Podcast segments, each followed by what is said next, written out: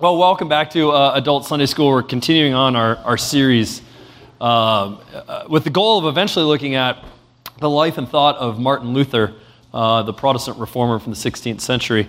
But on our way towards uh, to Martin Luther in the sixteenth century, we're sort of meandering here through church history, uh, focusing specifically on the question uh, of the relationship between uh, the church and the state, or uh, the spiritual realm, spiritual powers and civil powers.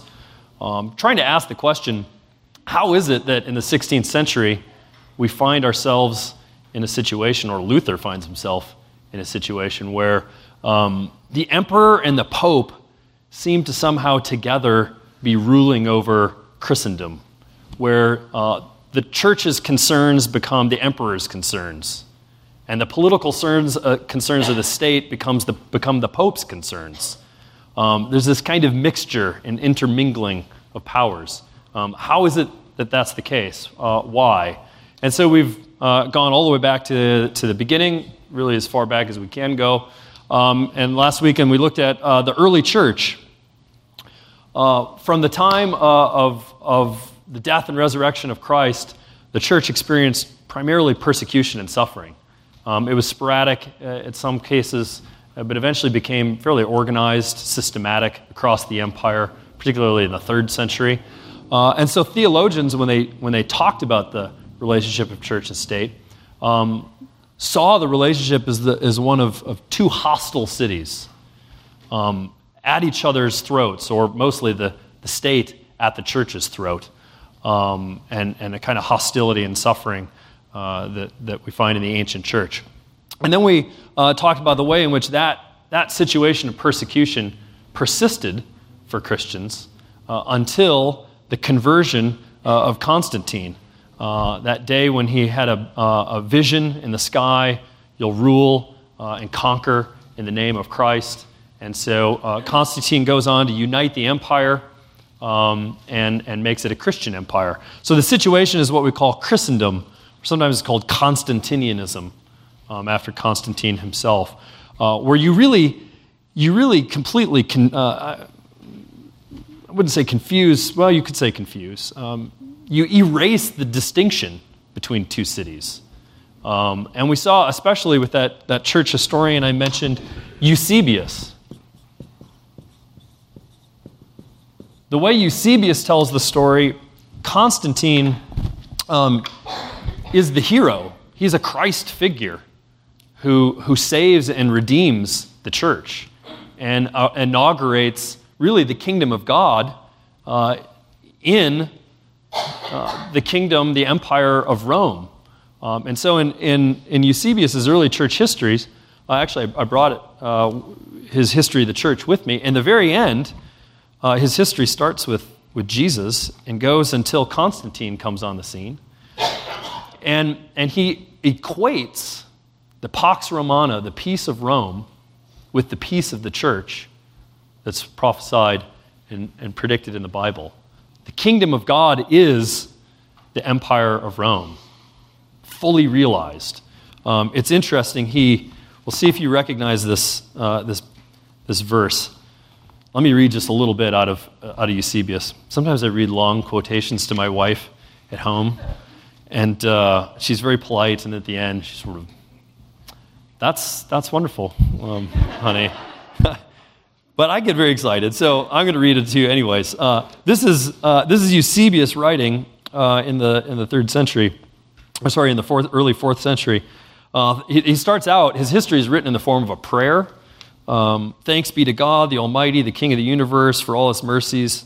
Uh, and heartfelt thanks to the Savior and Redeemer of our souls, Jesus Christ, et cetera. He goes on, and he says, I testify, and then there's a biblical quotation. See if you can recognize what's, I'll give you a hint already, what psalm this is from.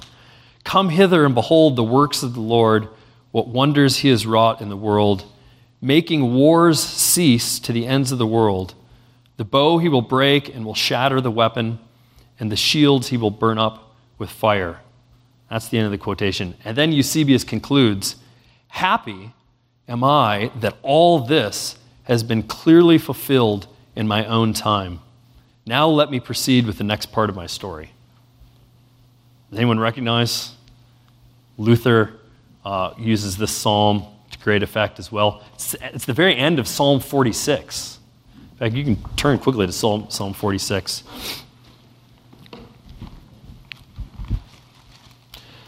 A mighty fortress is our God. That's that's the psalm as we know it. Um, God is our refuge and our strength, a very present help in time of trouble. And it goes on to describe how the nations rage. Uh, the earth, nature itself, seems to be upset. The nations are raging. And then at the very end of the psalm, there's this prediction um, that God, come, behold the works of God, of the Lord, how he has brought desolation on the earth. He will make wars to cease. So this is a prophecy um, from the psalmist. And Eusebius says, this has come in, in, in Rome, in the Roman Empire. Um, so there's an equation of the city of God with the city of man. There's no, no hostility between them. The two are the same. Um, and, and that's Eusebius. Eusebius is, is the first church historian. His ecclesiastical history was the account that was uh, read and, in, and inherited for, for generations, for centuries even. So Constantine looms large as a hero in the early church, uh, ending persecution and, and announcing the peace of Rome, uh, a kind of fully realized uh, eschatology. That's the default position for, for much of Christian history, all the way up until really the sixteenth century. Uh, we don't see the the crumbling of Christendom, of this situation until until the sixteenth century. And then it's fully unwound and completely broken up, Christendom, in the nineteenth century, in the eighteen hundreds.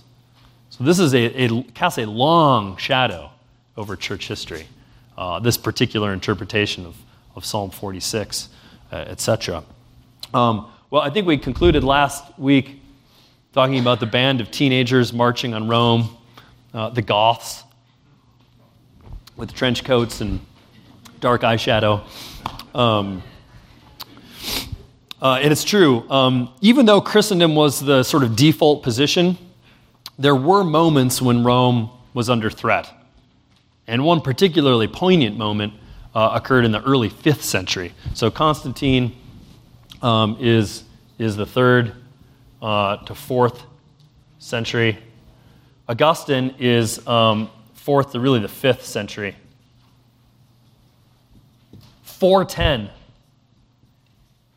A D, the Goths under Alaric come and sack the sack the city of Rome, um, and everyone goes running, you know, um, uh, brutalizing the people, terrorizing the people. And so at that particular moment, there are two sorts of questions that are occurring to people. Christians who've accepted Eusebius' version of church history have all kinds of questions. Now the city of God, Rome, is being threatened. What sense can we make of this? Critics of Christianity are asking the same question as well, saying, well, maybe we've been sacked because of Christianity. Maybe we need to restore pagan Rome and get rid of the Christian influence. So there are a lot of questions about how to interpret uh, this providential sacking of Rome in four ten. And right at that time, then Augustine writes uh, probably one of the books that he's mo- most famous for in Christian history, um, outside of his, his Confessions. Uh, the City of God is the name of his book, The City of God, which is a, t- a term taken from what psalm? We've already read it. Psalm forty-six. The first couple of verses, uh, verse four in particular. There is a river whose streams make glad the city of God, the holy habitation of the Most High, a heavenly city. So Augustine uh, actually resorts to early church precedent to distinguish again between the city of man and the city of God, a heavenly city, um, he calls it. He tries to, in other words, uh, draw new boundaries around the church.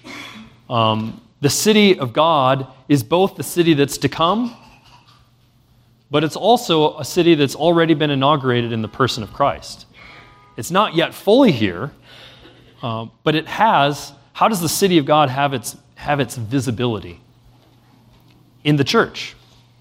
Not in any civil uh, or political uh, uh, nation, uh, but in the church. Um, and so it's a city that's both here and has its visibility in the church and is also the city to come. Um, that's, uh, that's Augustine's version of, of two cities uh, that are in tension. And the way he describes it in his City of God is um, the two cities are mixed and mingled. Believers and, and non-believers alike live in the same, you know, neighborhoods. So um, the two cities can be distinguished but are sometimes mingled, right? Citizens of both uh, have to live together and, in fact, cooperate together, sometimes uneasily, Augustine says. The two cities, the city of man and the city of God, cooperate but uneasily. They're wary of each other. So there's definitely tension. Not, not outright hostility, but, but tension between the two cities. And a lot of that tension for Augustine um, is derived from the fact that these two cities have uh, two different sort of operating principles, um, two different uh, ways of, of being governed. Um, one, the city of man, I'm going to run out of space here, and I lost my others. The city of man is governed by a principle of self-love. The city of God, or the heavenly city, is governed by love of God.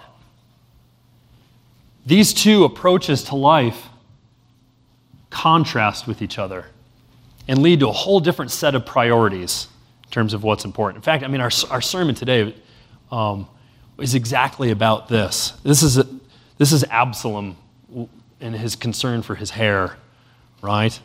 Um, this is the, the David Foster Wallace, love of self, pride, being uh, the first priority, which then orders all of your life under it. The city of man is is ordered Uh, by self-love. The city of God is ordered by love of God, which recalibrates um, all your priorities and, and your values. And so a lot of the tension between the two cities is derived from the fact that there are these two uh, different kinds of love operating, self-love um, versus, versus love of God.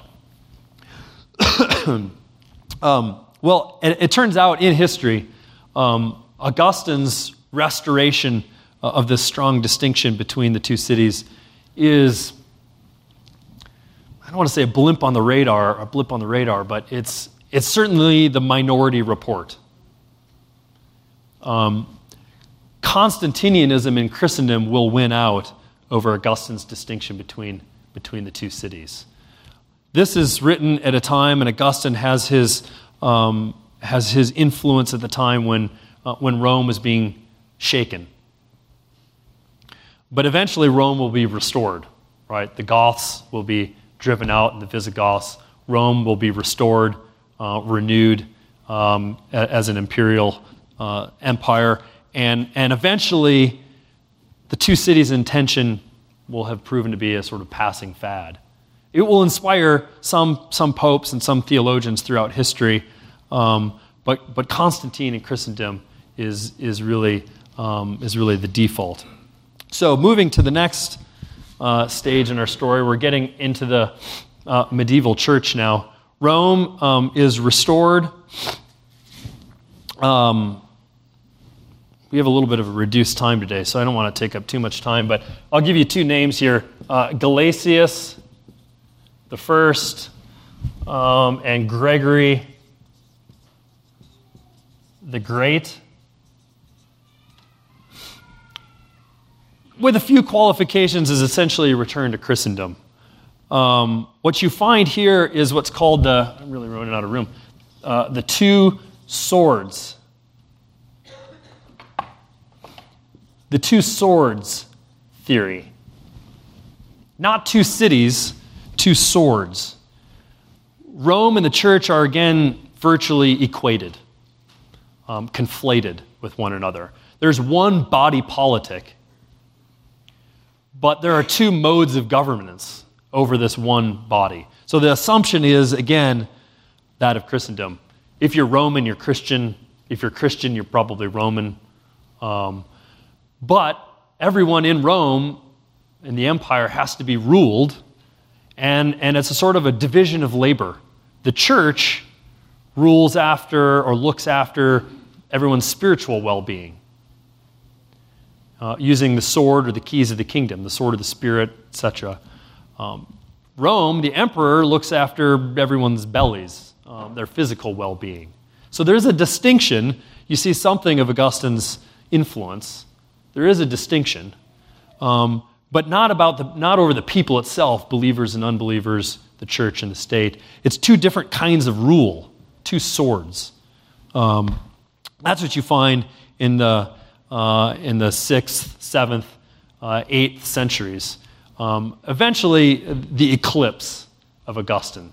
Some some recourse maybe to his his distinction, but but essentially the eclipse of, of an Augustinian um, theory of things. Well, the question um, in an, in a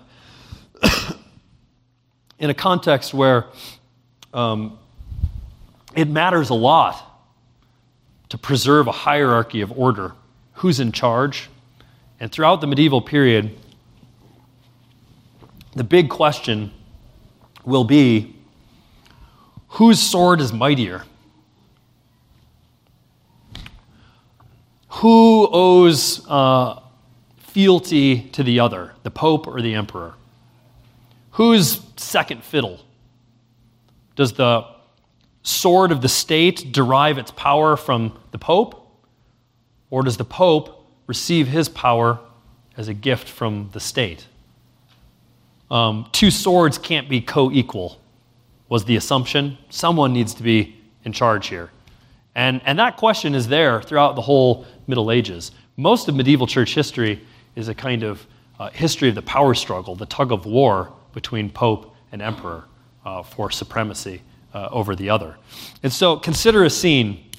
Um, I'm going to erase this. Consider a scene at the very beginning of the ninth century. Charlemagne.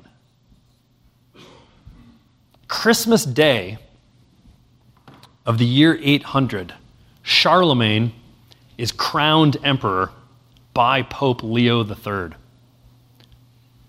Charlemagne, already a king, kneels down before the Pope, and the Pope places the crown on Charlemagne's head. So the two swords theory on Christmas Day in eight hundred had been resolved decisively in favor of the church. The church is supreme over all, and the Pope has the authority to crown and make emperors. And so he makes Charlemagne one of the greatest emperors uh, of all time, maybe rivaled perhaps only by Constantine, certainly one of the greatest emperors of the medieval period. Well, how, how does it come to be that the two swords question was settled so decisively at the beginning of the ninth century?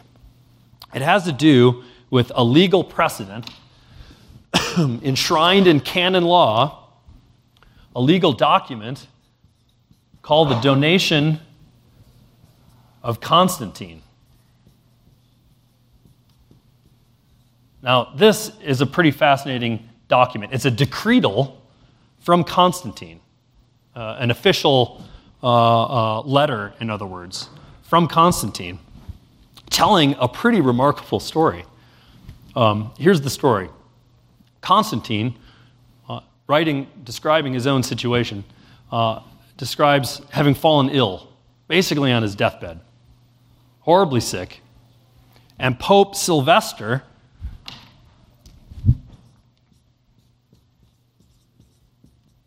Pope Sylvester comes to visit Constantine uh, on his deathbed and heals him, remarkably, a miracle. Constantine's healed.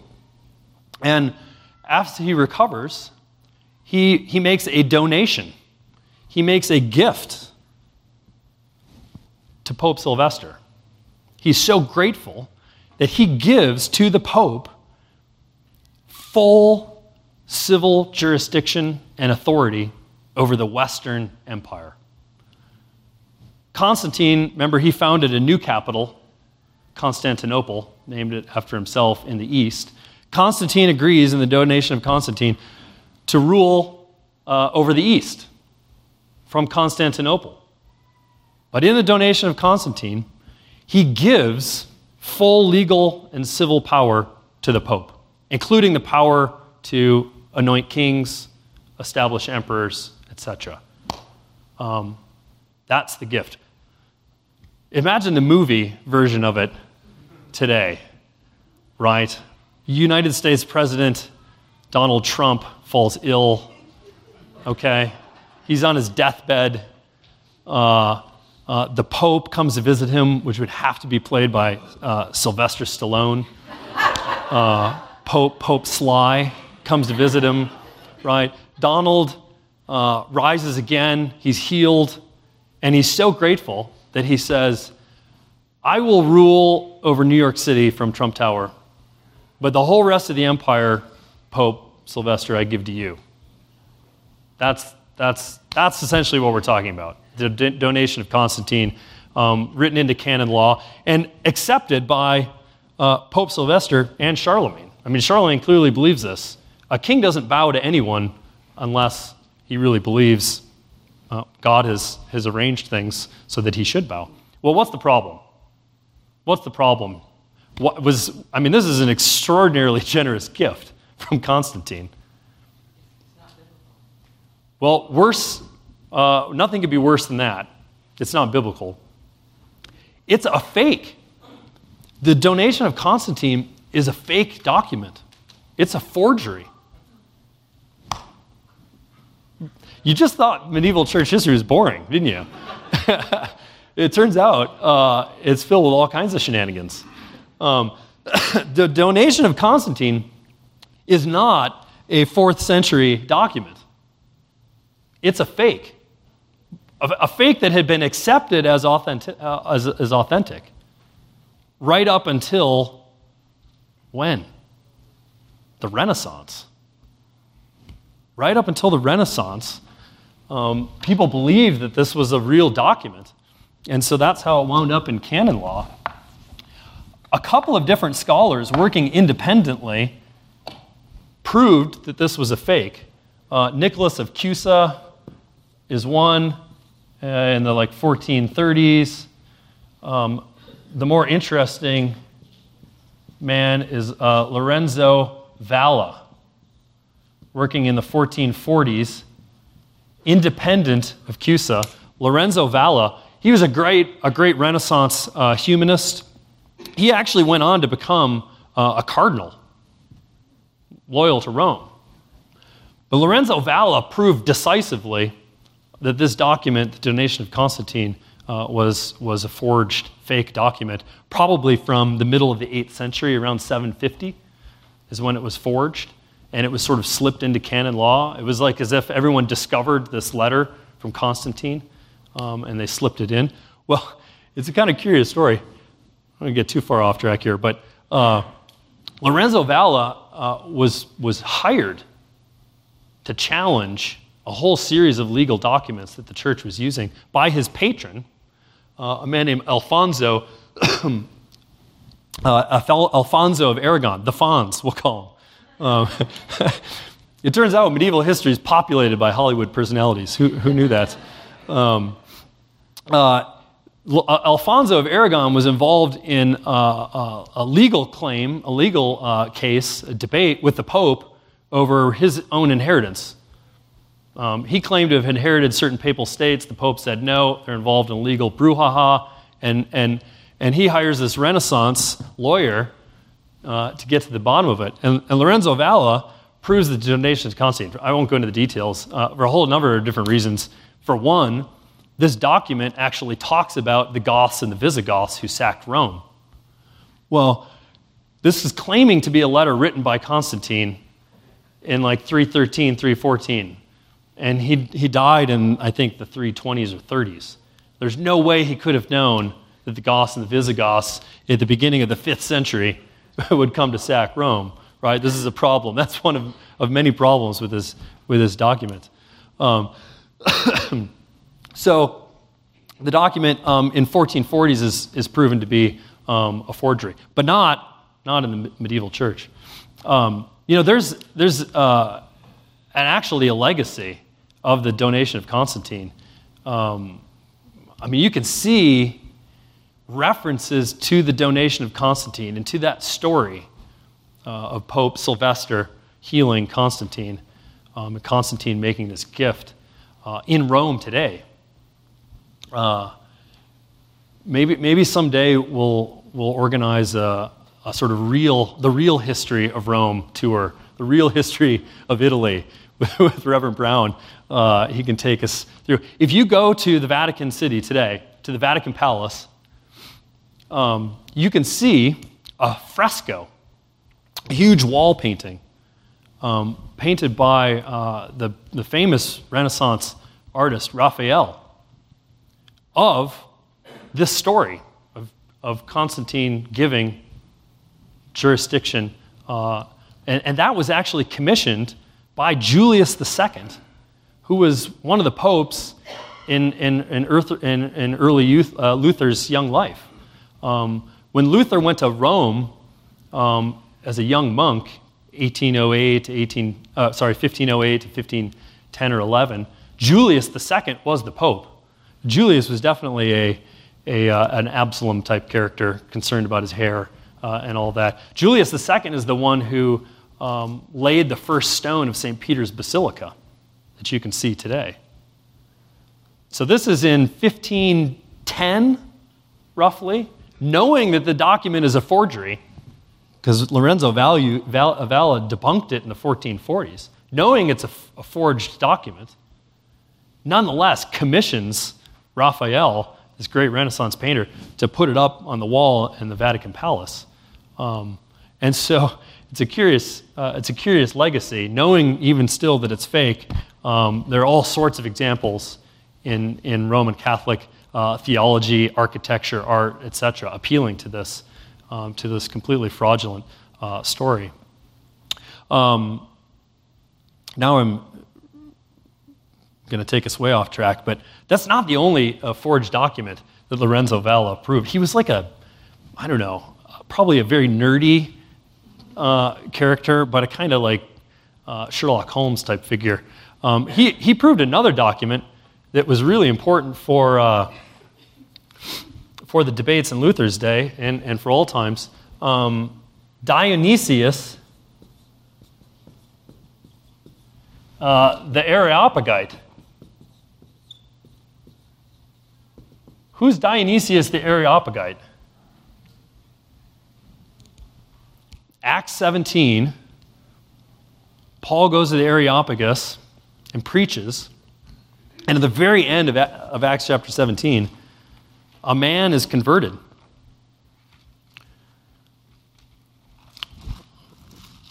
It's the last verse or two of, of Acts chapter seventeen, I think.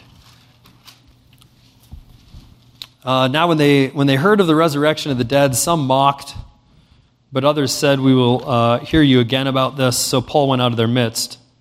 But some men joined him and believed, among whom also uh, were Dionysius the Areopagite and a woman named Damaris, uh, and others with him. Well, church history knows of a great author, the author of many, many documents, uh, texts, works in theology, works in political theology, by one Dionysius the Areopagite. Um, he's the most quoted source in Thomas Aquinas' Summa Theologica, his, his big work of theology um, in the thirteenth, fourteenth centuries. Sometimes he just goes by a nickname, Dennis, people call him, like Dennis the Menace. Um, He was a Dennis uh, the Menace character. Um, he wrote uh, a, a, at least one treatise called uh, Ecclesiastical Hierarchies, uh, another one called Heavenly Hierarchies. He was a great philosopher uh, and theologian. And he, in especially the Heavenly Hierarchies, pictures a very hierarchical, as the title uh, might suggest, view of the world. I, I mean, it's a complete pyramid. That's not a pyramid. There's uh, a pyramid in heaven with one person at the top, and, and power flows down. Dennis, uh, Dennis's v- picture of hierarchy uh, was incorporated into canon law in order to argue for the supremacy and supreme authority of the Pope. Um, a whole no- host of theologians argue for papal authority based on Dionysius the Areopagite's um, work. Um, in fact, we haven't gotten to this part of the Luther story, but in, in fifteen nineteen in Leipzig, Luther goes to debate a Roman Catholic scholar named Johannes Eck, and, and they're debating primarily uh, the authority of the Pope. Luther says at Leipzig in fifteen nineteen, Scripture has supreme authority, based on Scripture's own testimony about itself. And Johann Eck says, no, the Pope has supreme authority. See the writings of Dionysius the Areopagite. He proves it. First century. He knew Paul. That's, that's the argument. Um, well, it's, it's a forged, faked series of documents. Um, all the writings of pseudo-Dionysius, in fact, now history knows him not as just as Dionysius the Areopagite, but as pseudo-Dionysius the Areopagite, or pseudo-Dennis is, is what he's, uh, he goes by. Um, still a theologian who's, who's actually worth reading. It may seem strange. Very interesting, but definitely a seventh or eighth century figure, right? So, uh, Dennis claims to have, have written a letter to Polycarp, a first century martyr at the time of persecution. There's a letter um, where, where Dennis claims to be writing to Polycarp talking about um, talking about the, the, the eclipse of the sun by the moon at the crucifixion scene. In fact, I mean, this is this is kind of curious. Does anyone have a, a, an N I V, or sorry, an E S V study Bible here?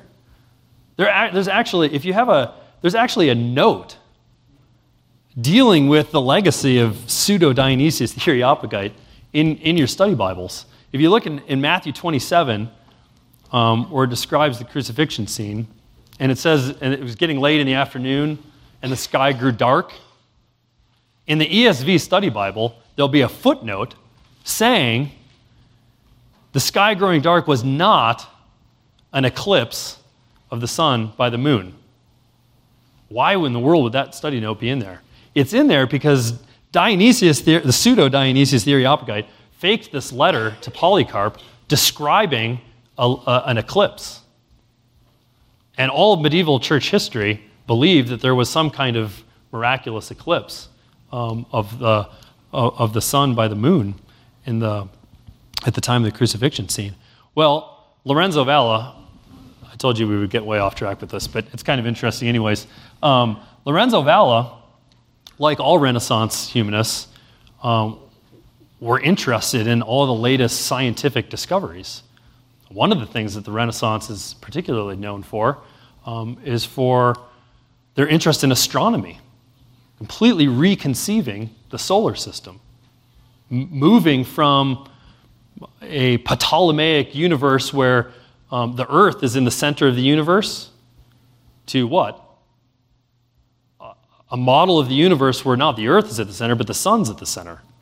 That happened at the time of the Renaissance. The Copernican Revolution. Nicholas Copernicus writes uh, about the revolution of heavenly spheres in like fourteen ten, right, right on the eve of the Reformation. And one of the things they argue is that in terms of ast- astronomical calendars, there couldn't have been an eclipse.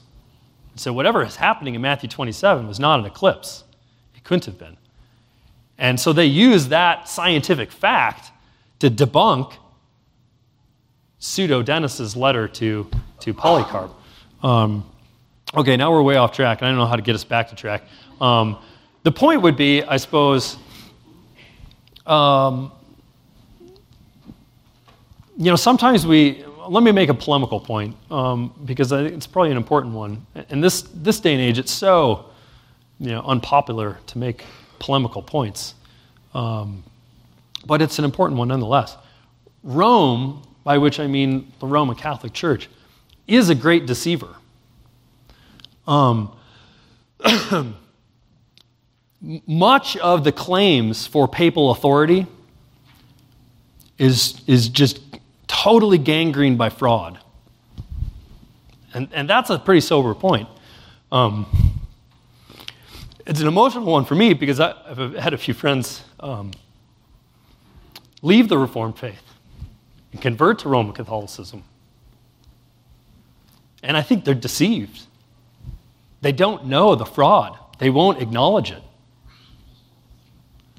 Um, so I turned a rabbit trail into an emotional point. It's all because uh, of Gramps Bartlett leaving got me emotional. And, and so uh,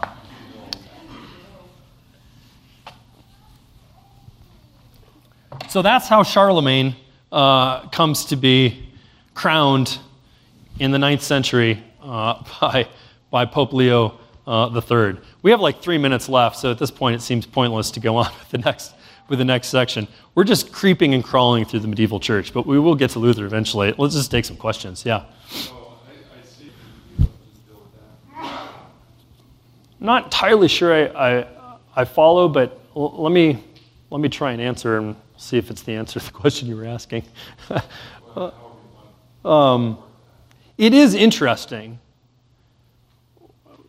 Theologians in the early church, the medieval church, and in our own day, we all tend to try to find ourselves in the Old Testament story in some way. Where do we fit? How is what happened in the Old Testament like today? And, and so in the Old Testament, there are um, periods of history where, where God rules directly over his people. There are, there are periods of we wouldn't call it Christendom or Constantinianism, we would just call it theocracy. In the Garden of Eden, right?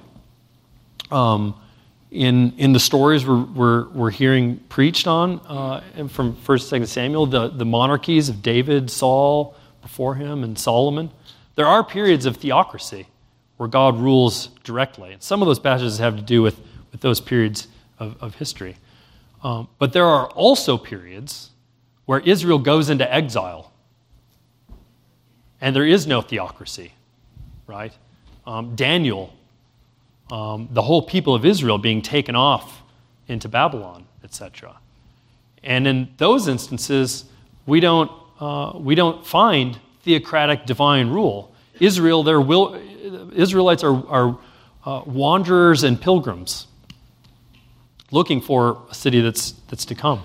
Well, in the medieval church, the early church, in our own day, people ask the question. What is what is our day? Is our day a theocracy? Is it Christendom after Christ? A theocracy after Christ looks like Christendom? Or are we living as exiles and wanderers still? And for much of church history, under the um, under the influence of, of Constantinianism, they decided, no, we're not exiles. We're we're living in a theocracy. We're living in a benevolent sort of Christian empire. Um, well, how do how do we describe our own days? We're not living in a theocracy. We're we're exiles and wanderers. And it turns out we would say the medieval church were they were living as exiles and wanderers too. They may not have, have always recognized it, um, but but we don't live in a theocracy. Uh, there will be divine rule directly, God ruling over his people um, in the new age. But in this present evil age, we're, we're pilgrims and wanderers. And so in times of exile, it turns out, in times of persecution and exile, the tension, the distinction is always strong um, in, in between believers and unbelievers, between the city of God and the city of man. One, one last question. Yeah, David. Well, no, that's one of the, yeah, I mean, no, I mean, that's that's the, what we do have, what, what does seem to be uh, authentic, original, tells a story about Constantine being uh, supposedly converted by by these visions he had before battle. Um, and, and to the extent that we know about his conversion, that's that's what we know. Um, I, I doubt, I think most historians doubt that this interaction between Pope Sylvester Stallone and, and Constantine ever ever really happened. It's pretty pretty unlikely. Uh, nonetheless, I mean, in, in times, you know, the medieval period was a time when, well, you didn't have a lot of documents that you needed. You know, to make bureaucracies and legal things run, you need a lot of documents. And sometimes when you didn't have the documents you needed, you just produced them after the fact. And that's clearly what happened. Uh, unfortunately, in this tug of war between Rome, the Pope, and the Emperor, um, the Pope used, and in fact, it turns out a previous Pope was probably responsible for um, forging this document. Um, they used and relied upon fake, fraudulent evidence in order to claim superiority, um, which, if anything, I think represents the, the love of man principle, not, not the love of God that Augustine imagined. So we have to stop there. Let's uh, pray. Excuse me. Uh, gracious Father, we are uh, mindful of our own uh, fallenness, our own sinfulness. We um, hope not simply to, to point fingers uh, at foolish people in the past, but um, to recognize in, in some of the confusing times in church history that nonetheless you have preserved your, your people. And we... We celebrate your victory uh, with the psalmist over over nature, over those who would attack your heavenly city. Indeed, uh, your victory over uh, all the nations. Um, though the nations rage, you are our present help. Um, you've come near to us in Christ our Lord. Uh, and you've also sent your Spirit to be our comforter uh, and to lead us into all truth. So be our, our refuge and our strength. Uh, give us humility and not pride, we ask, on this Lord's Day. Uh, and until the end of days, for, for we ask in Jesus' name, amen.